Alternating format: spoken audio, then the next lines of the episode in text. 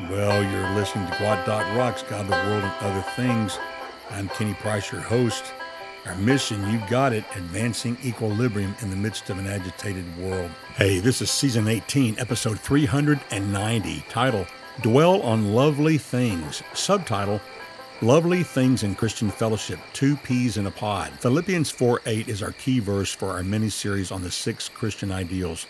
Finally, brothers, whatever things are true, whatever things are honorable, whatever things are just, whatever things are pure, whatever things are lovely, whatever things are of good report, if there is any virtue and if there is any praise, think about these things.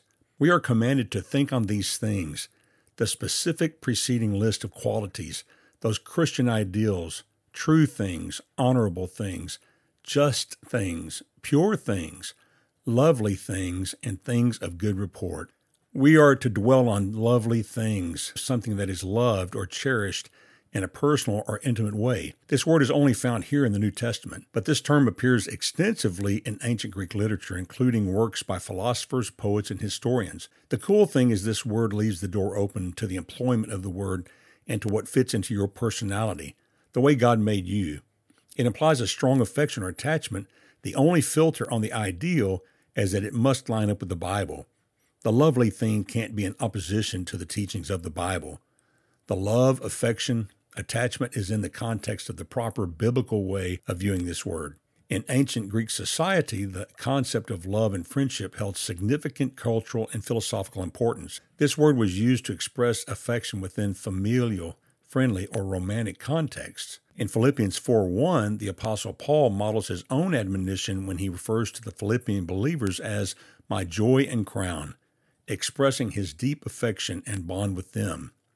As we think of lovely things, we're shining the spotlight on the importance of virtuous relationships and things where we seek unity and fulfillment through love. We're heading in the direction of making whole again that which the curse of the fall imposed on all of us the proclivity to isolate and selfishly to fulfill our own desires and needs instead of guiding another towards wisdom, virtue, friendship, and moral excellence. Genuine friendship is a deep connection rooted in virtue. If you find someone who is not virtuous in living, you'll usually see that they are introspective, bitter, and self absorbed. The opposite of lovely things would be a term indicating a lack of affection or dislike, a sense of aversion or hostility towards someone or something, contrasting with the warmth and affection implied here. Here are some general ideas and concepts of lovely things. If you're a Christian, the day Jesus saved your soul is a lovely thing. It's wonderful to reflect on that.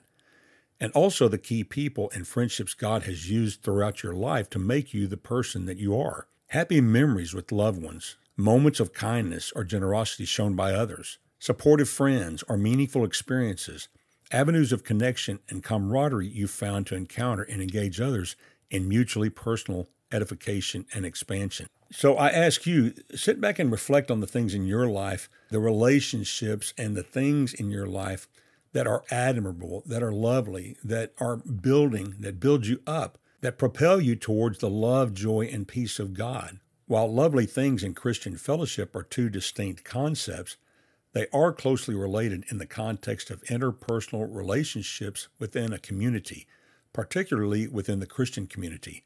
Both terms highlight the importance of genuine affection, mutual support, and shared fellowship among believers as they strive to live out their faith together.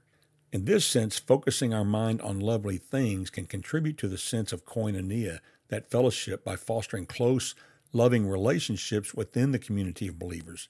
The word koinonia in the Greek New Testament, often translated as fellowship or community, refers to a shared participation or communion among individuals who are united by common beliefs, values, and goals. In the Christian context, it emphasizes the idea of believers sharing in a spiritual communion with one another and with God. It involves not only social interaction, but also mutual support, encouragement, and accountability within the faith community.